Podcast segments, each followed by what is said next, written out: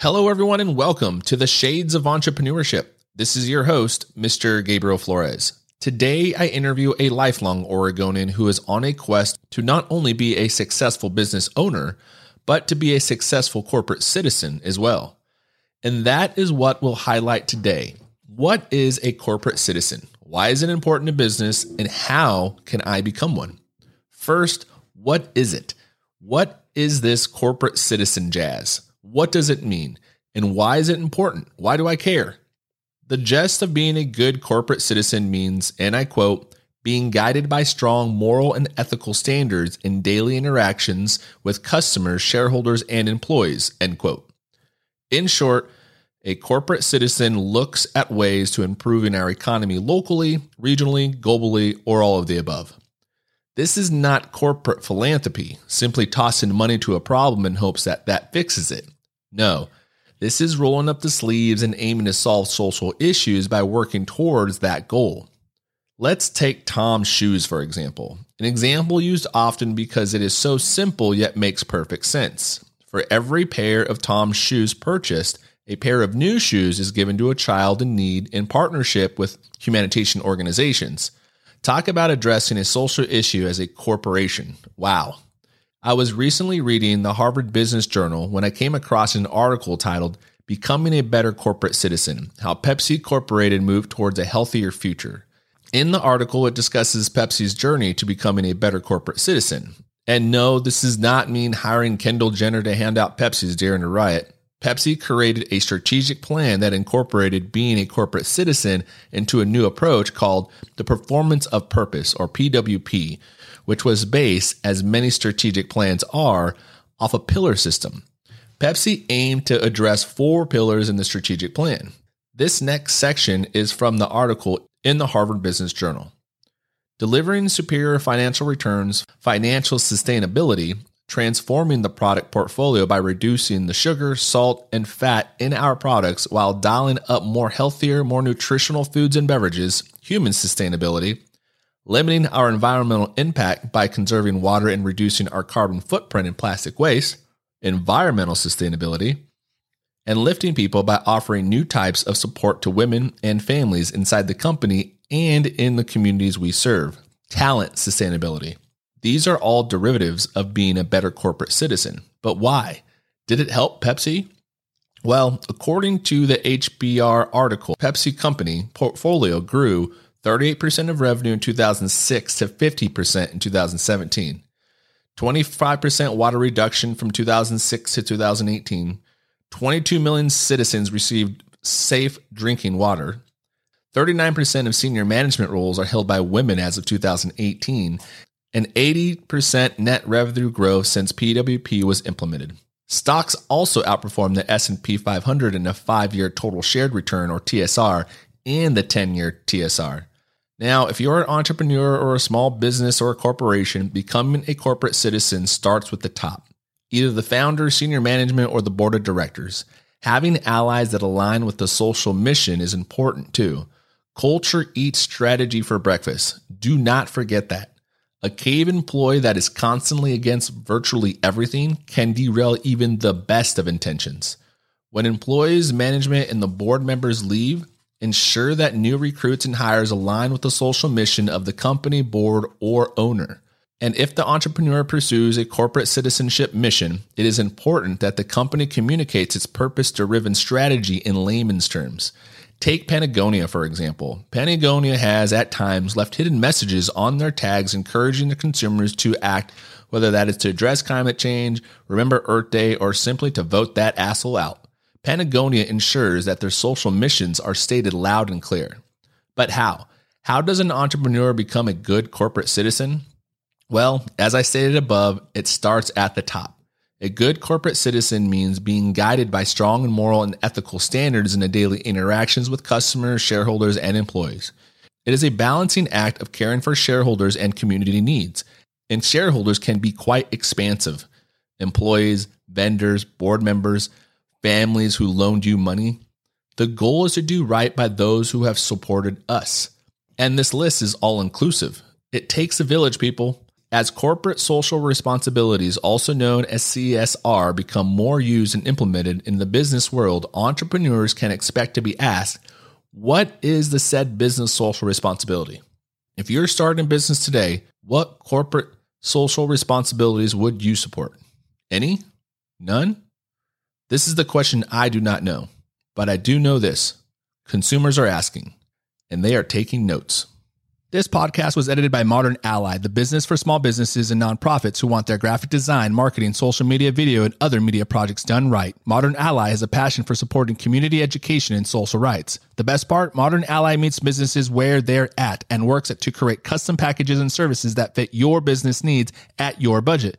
Say goodbye to overpriced, impersonal, and out of touch agencies and say hello to your newest ally. To get started, visit yourmodernally.com or you can follow Modern Ally on Facebook or Instagram.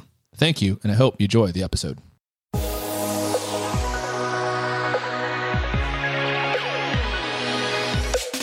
Welcome to the Shades of Entrepreneurship, where we interview entrepreneurs to inspire the future entrepreneur.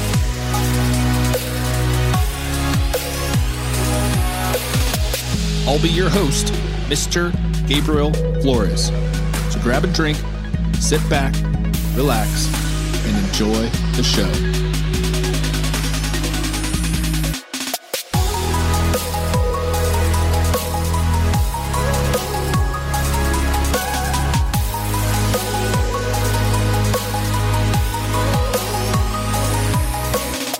My next guest spent 20 years as a teacher, 21 years as a father, 25 years as a husband, and 47 years trying to live the most interesting life possible. Please welcome the owner of the Pharmacy Bar in Northwest Portland, Brian Gardis.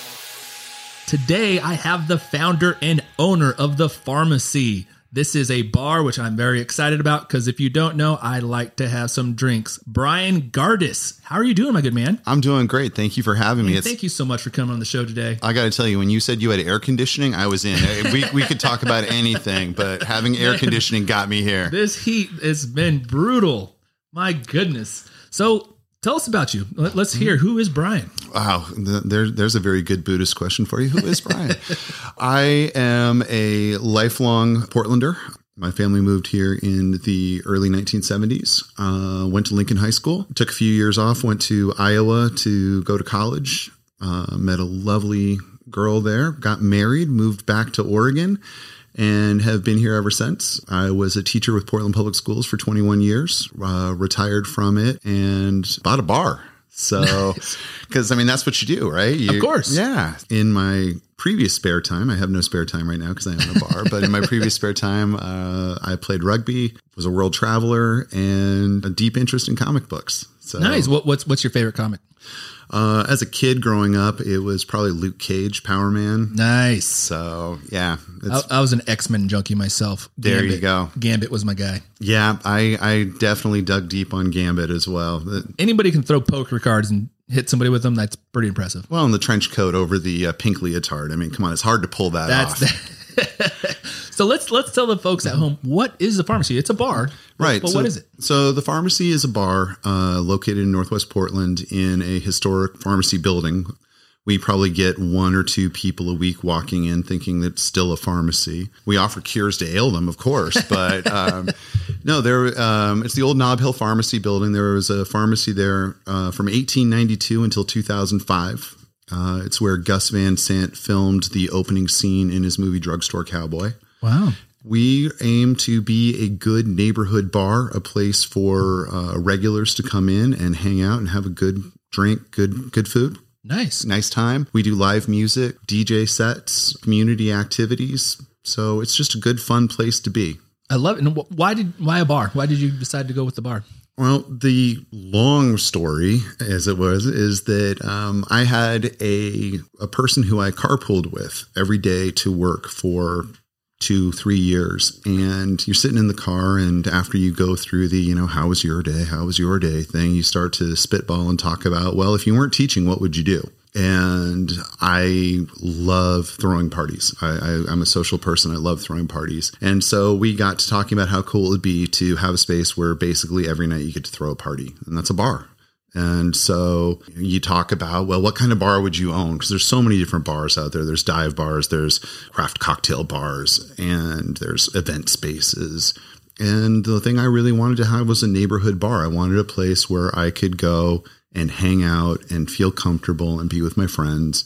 And, you know, that's kind of the trap for owning a bar is that people get wrapped up in that and how you get to drink for free and things like that. And I was very clear as I went into it that that wasn't the part that I wanted. I, I enjoy hosting parties. I enjoy hosting a good time. And so I wanted to make sure that I would, I would have a bar like that. And so when I hit the 20 year mark of teaching, I was feeling really burned out. I was becoming the teacher. I didn't want to be the guy who was mad at you mm. before you even had a chance to screw up. We all had that teacher oh, yeah. in school. Yeah.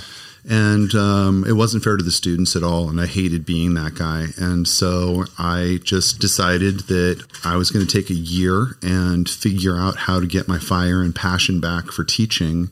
And as one thing leads to another, leads to another, leads to another, you end up uh, one day owning a bar.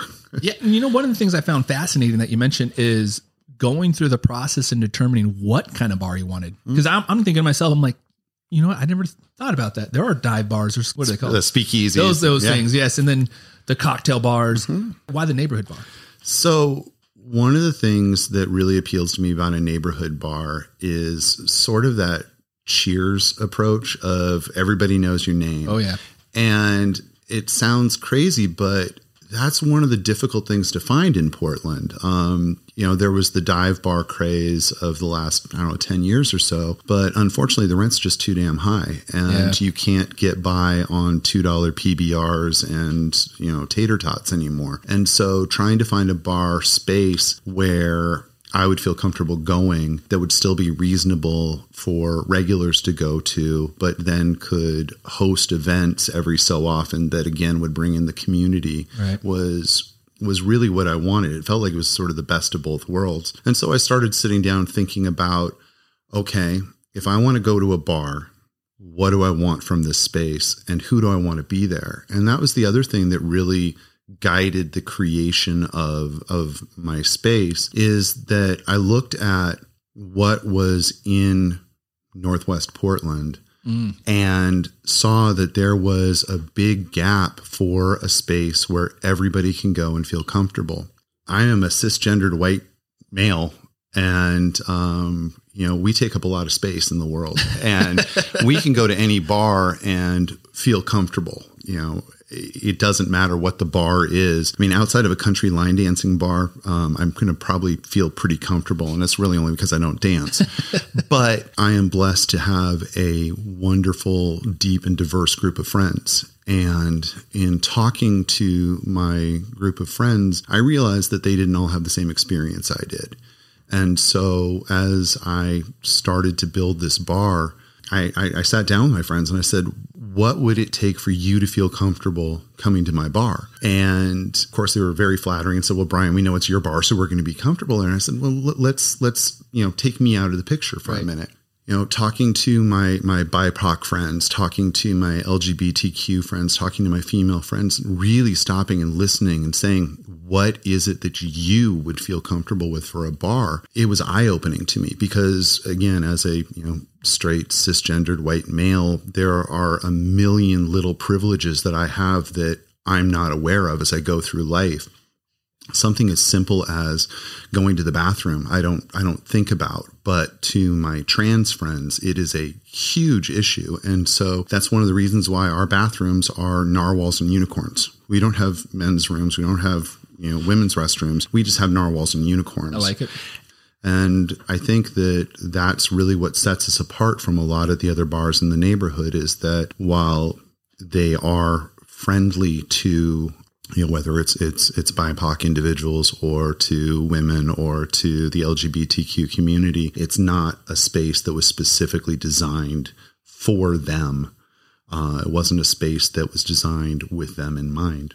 And I got to tell you that um, my bar is full of cisgendered white men, and as well as LGBTQ people, as well as BIPOC individuals, as well as women. And that's a wonderful place to see everybody come together. You know, that's that's a great message, and that's something that I've discussed, you know, quite a bit on this on this podcast. Is one from the business perspective, it's important to understand your consumer, right? And get that understanding from them. But two, we've also talked about the non business things, those unconscious biases, right? That there's those things that we don't know, we don't know. And, you know, some of those conversations that need to be had are not conversations necessarily, but listening parties. Yeah, right? and, and that's the thing is that I tried very hard to ask the question and then shut my mouth, um, and to really listen to what was being said and ask the follow up questions of why and what about it and can you tell me more and how does this thing that you're saying make you feel more comfortable or make you feel less comfortable Yeah. so that it's not just about you know having narwhals and unicorns for your for your bathrooms but it's about the language that you use as a staff it's about how you treat every customer that walks in the door so that regardless of where they're coming from they feel like they're coming to a comfortable space for them Definitely. Now let's let's talk about the operations piece. okay right? So we talked about kind of like you created your brand, right? I feel like we just talked about how you created your brand, but how did you create the bar? What? it was the kind of thing where you know you're you're driving to work every day and you're talking about owning a bar but uh, when, if you've never done it there you have no idea how much this thing costs. I mean it could have cost a million dollars it could have cost fifty dollars. I had no idea. Right. and so one of those late night internet searches one click leads to another leads to another and i found that i was looking for you know i was looking at a bar in downtown portland that they wanted for $45000 now that's not the bar i ended up with but at $45000 that's real people money Yeah. you know, a million dollars isn't really real people Yeah. money. That that that's not something that That's what my college degree costs. yeah, it's it's not something that I can you know move some money around, borrow a little bit here and there, and come up with. But forty five thousand dollars that's real people money, and so. Uh, that was the point that I started talking to my wife about it really seriously and said, you know, this is something you and I have talked about for when I retire after 30 years. Can we move this timeline up? And so um, she agreed, and I started looking at spaces again. That it, it became very clear that I didn't want that particular space.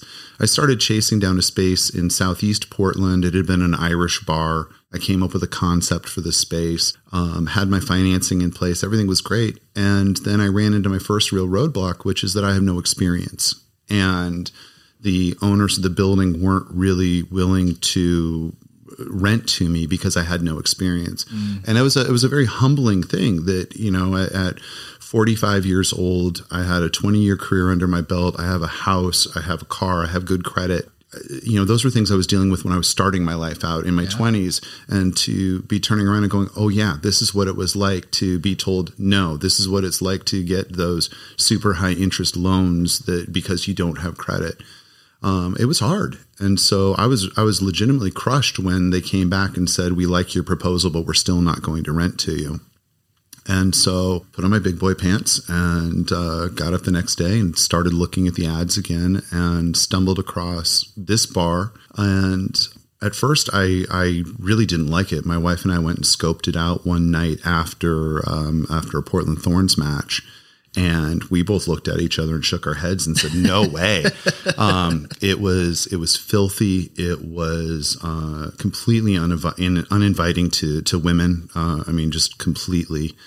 And the only reason that I went back the next day is I had already scheduled a, a showing with the owner, and I wanted to respect him and his time. And so I went back and I saw it in daylight and took a look around and realized no the location for this bar is amazing. And you know what they say about real estate it's location location location. And that's that's kind of it for the bar industry too that unless you have a, a known brand that people are going to seek you out for it really is about location. And so i stumbled into an amazing location. Because i had all my financing in place i was able to put down a cash offer on the spot for it and uh, that, yeah, the rest, as they say, is history. Nice. And you know, one of the things I want to highlight that you mentioned, you know, for those that listen at home, you can start being an entrepreneur at any age, Yeah. right? Whether you're 12 or you're 112, it doesn't matter, right? And one of the things you also have to know is it's not butterflies and rainbows, right? Uh, or, or, or unicorns and Unicorns and narwhals. Exactly. And so and so you have to be mindful of that. But you know, one of the things you also talked about, you know, the, the cost. How, how was this funded? Did you go bootstrap? Did you go venture capital route? How did you go? Um, I basically tapped into my retirement. Mm, okay. Um, I had a little bit of money uh, from my grandparents. They passed away, but I think most importantly is not that I had the money, is that I also inherited a financial advisor, and I, I can't overestimate the importance of that financial ad- advisor in this. Um, again, not coming from a business background, I tend to operate a lot in the emotional quadrant, if you will, Oh, yeah. Mm-hmm. and not growing up with a lot of money. I'm, I'm emotionally tied to money. When I have it, I, I'm happy. And when I don't have it, I get very scared. And so, um, walking away from a good union job that had all kinds of security associated with it, I needed someone who was not passionate about the money, who did not have an emotional attachment to it. And I was able to sit down with him and explain my business plan. I wrote up a full business plan for for this, all of my projected expenses, all of that, and sat down with him and, and asked him about the risk because this was more money than I had ever really had to deal with, other than, you know, buying a house but it, it, was that kind of thing where having someone who sat down with me took away all of the passion took away all of the the the emotion and just looked at the numbers. And he was able to say to me that you know this is well within your risk range. If this goes completely belly up and you lose all the money you put into this you will still keep your house your kids will still get to go to college you will you know you'll have to go back to work of course Right. but you are not going to face financial ruin because of this that was huge because again i was so in the middle of everything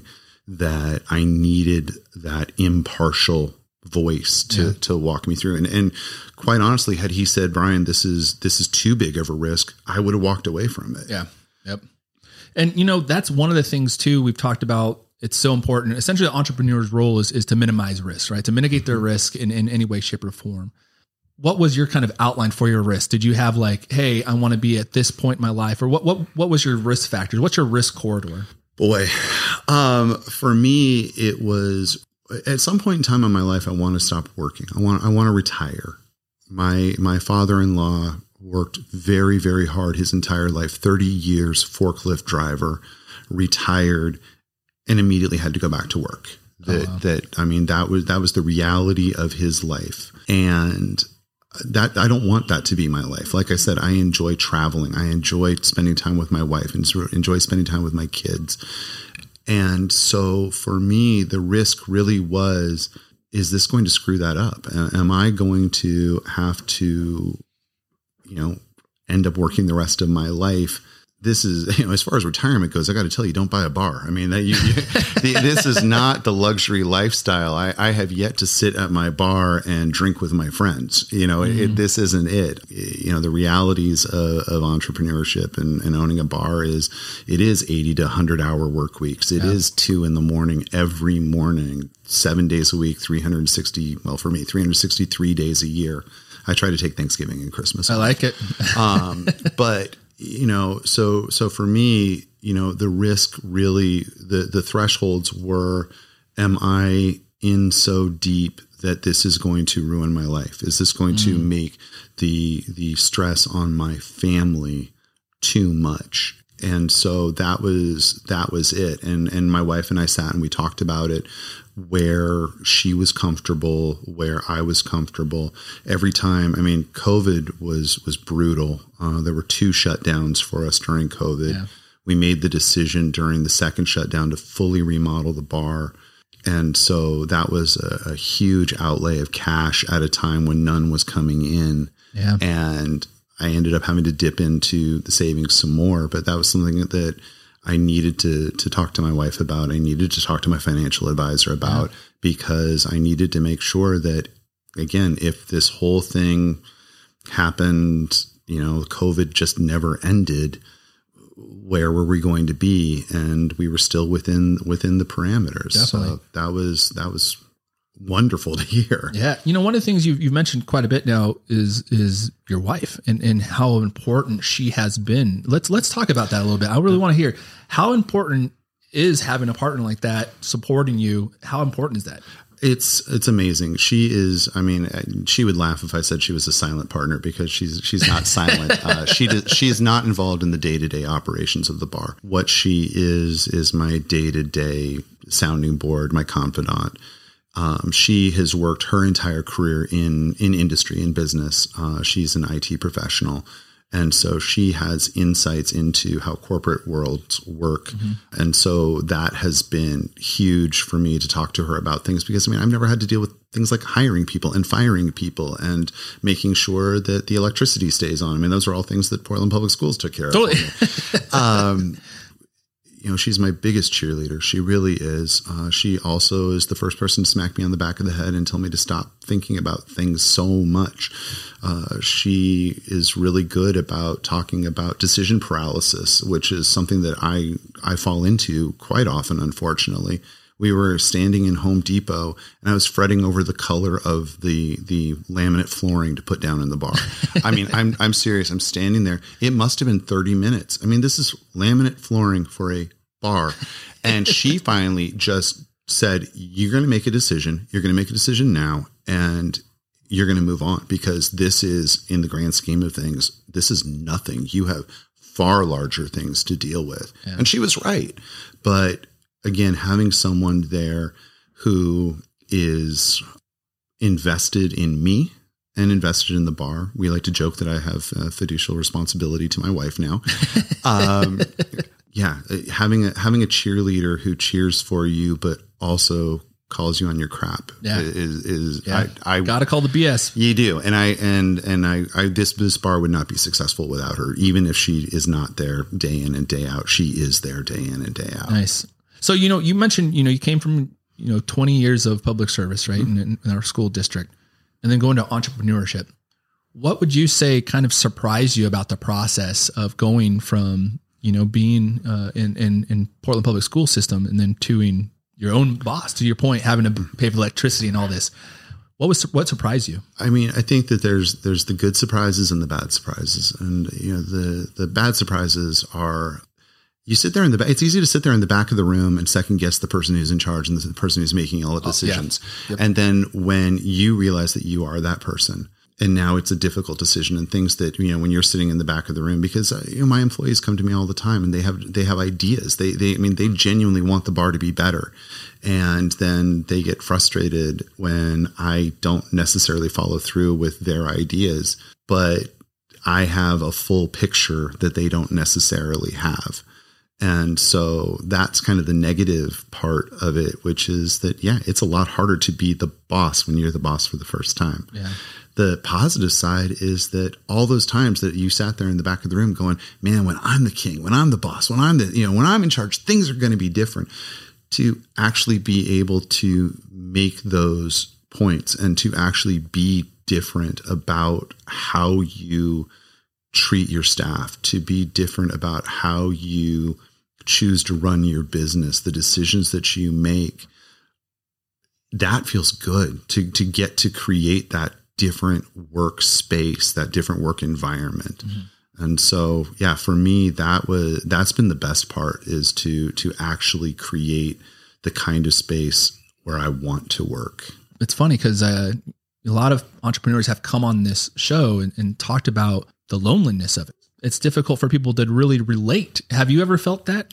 Um, constantly. I mean, it's it's a challenge to you know there's there's the the emotional loneliness. I mean, uh, I get home at somewhere between depending on the night three four sometimes five in the morning and my my wife's asleep my kids are asleep i sleep until 10 or 11 or 12 and they're they're gone yeah. and so there's that level of loneliness and then my friends are wonderful and they try to come to the bar but you know the the bar is too busy i'm working yeah. it's it's like visiting yeah. your friend at work you know there isn't a whole lot of time but then there's also that loneliness of i don't have other friends in the bar industry mm. really i don't have other friends who are necessarily entrepreneurs and so there aren't a lot of people who to talk to and to bounce ideas off of.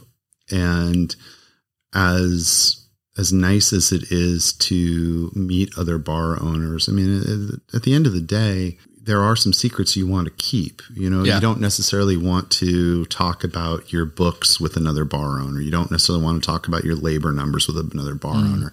And so, while there are bar owners who um, I've become friendly with who have been incredibly generous in sharing their time, incredibly generous, there, there's a wonderful community of, oh my God, I just ran out of, of printer paper at nine o'clock on a Saturday night. Can you help me out? Mm, nice. There, there's definitely that. But as far as the, you know, I'm sitting down, you know, right now staring down the the cook shortage that is happening Yeah. across the country. And we, can all commiserate with each other, but it's also difficult to sit down and say, "So, what incentives are you offering?" Because I mean that that and it's almost a trade secret at that point in time. right. And so, yeah, there's some loneliness for that. you know the pandemic has has been a difficult time for a lot of people how do you where do you kind of envision the pharmacy mm-hmm. how do you envision it emerging out of this I, I like to say that we've made lemon meringue pie out of lemons when it comes to the pandemic. We uh, had our first COVID shutdown. When I bought the bar, the bar was legitimately known as the worst kitchen on the block. I had regulars tell me that my bar was the bar where they came to get loaded. They would go somewhere else to have food and then would come back to my bar to finish out the night. And during the first shutdown in the summer of 2020, the people wanted to support the bar however they could, which was incredibly kind and generous of them because everyone was hurting, everyone was suffering. And the way that they could do that was they could come to the bar and order food because we did to go food and to go beer. And I had worked very hard on changing the menu because, again, like I said at the start of this, I enjoy throwing a party. And what does party center around? Food. Totally. At least for me, it centers Yep. around food. And so for the first time, people were trying our food beyond the chicken strips and realizing, wait a minute, no, the food here is different. The food here is good. And so when we came back out of that first shutdown, our food sales went went way up because people were able to to listen, you know, to have the food and to try it. And then when the second shutdown happened at the end of 2020 and into 2021, that was the time where we look took a really hard look at the space and said, what can we do to make this space better? And my father, who, uh, again, if I would be remiss if I didn't point out my father, my father's a retired woodworker and he literally built the bar. He, he, he built the, the physical structure of the bar. And he had had the idea to move the bar from its location to a more prominent location in the space. And that's what we did. We, we took the bar and I'd say we physically picked it up and moved it. My rugby team physically picked up and Wow. moved the bar. It's nice knowing big guys. Um, and God willing, that's the last time the governor's going to say you have to be closed for three months and you can't make money. Yeah. Uh, because that's how long it took. It took three months to move everything, move the plumbing, move the electricity, move the water, everything. And now you walk down the street and you can see the bar. And had it not been for COVID, that would have been much further down the road for us. yeah And so I see us emerging out of COVID in a much better, stronger place. Um, our, our numbers are significantly higher than they were pre COVID, but that's because we took that opportunity. Uh, going back to my financial advisor, he, he and I sat down once, we were talking, and he said, I kind of want to explain my philosophy to you when you see the stock market rising, you may not see your your you know portfolio growing very much. When the stock market's falling, you're going to see us buying a lot of things. That that that we're going to look for the opportunities and Right. take those opportunities because we see long term growth, and that's what COVID has been for us. It's we've taken a horrible situation, looked at the opportunities. The first opportunity was to introduce people to our menu. The second opportunity was to change the physical space into something much more inviting. And so now I think that coming out, we're poised to be in a much, much better place. so is that kind of your differentiator your your food and your ambiance right you mentioned your, your bathrooms I think that our differentiator is really that we are the bar for everybody. Nice. That there are on the street, there are, you know, there are corporate bars that are owned, owned by, you know, places that have 50 outlets. There are, um, bars that are, you know, sports and sort of college themed bars. There are bars that are designed for just kind of a, a specific demographic, if you will. Mm-hmm. And our differentiator is that it's the kind of bar where you walk in and you feel like, wait a minute, I'm represented in this bar. Whether you're a BIPOC individual, a gay individual, uh, a woman, or yeah, even a cisgendered white guy, um, there there's something for you in the in our bar, and that's Definitely. that I think is what sets us apart. I like it. Now, if you, you were to, you know, going through this process, let's exclude the pandemic. Okay. Okay. Would you change anything? I think that for me, I would be more confident and I'd be bolder. Um, that that's been a hard thing for me. Again, it goes back to never really having been in charge before. I would speak up a lot more for for my bar, for me, for for my people. It's it's been a hard lesson to learn that there are not everybody is has your best interest in mind, especially when it comes to business. Yeah. Uh, not everybody is as collaborative as you may be. And so when you don't speak up, they take that space, they take that opportunity. They don't necessarily share 50 50. And so uh, I think that looking back on it, there are several times where it, it would have been a lot better had I done the uncomfortable thing for me of of standing up and saying, you know what, we we need this. This the bar needs this. My people need this. I need this. Yeah. And um and that's okay. I think and I think that's the thing that I'm coming to terms with is that it's okay to tell people what you want and what you need. Definitely. Now, what what advice would you give younger entrepreneurs that are kind of starting in the business, maybe want to open a bar? What advice would you give them? I would say that be clear in your in your passion, be clear in your dream, be clear in what it is that you want and do everything you can to make that happen and have a reason for it that people are willing to get behind your passion and people are willing to get behind your enthusiasm for a while, but people are willing to stick with you if they can understand your reason why. It sounds silly, but we have kittens on the TV in my bar. and you know we, we we have kittens, we have chickens, we have the bears eating salmon on the falls in Alaska.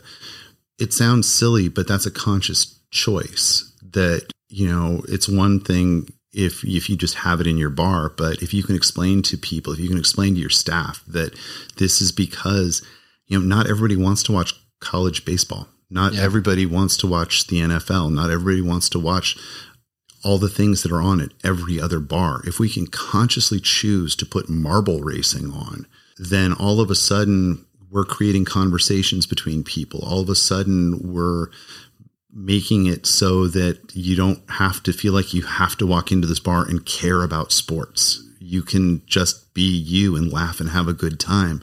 And if you can get the staff behind you, the reasoning behind it, then yeah, having narwhals and unicorns in your bathrooms, mm-hmm. then you know, all of a sudden it's not just about having, oh yeah, we you know, we don't care what bathroom you use. No, it's a conscious choice so that you feel comfortable. It, it's all those things. The art, the you know, we we choose the art on the wall very very carefully so that again you walk in and you know it, it draws your attention to it and, and you you feel like you are there. I like it. So for the folks at home that they want to grab a drink, they want to wet the whistle.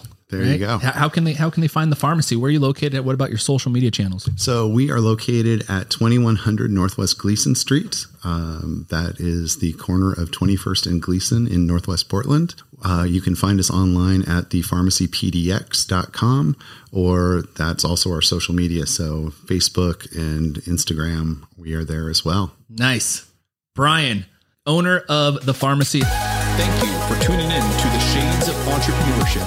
For more information, please follow the Shades of E on Twitter, Instagram, Facebook, or visit theshadesofE.com.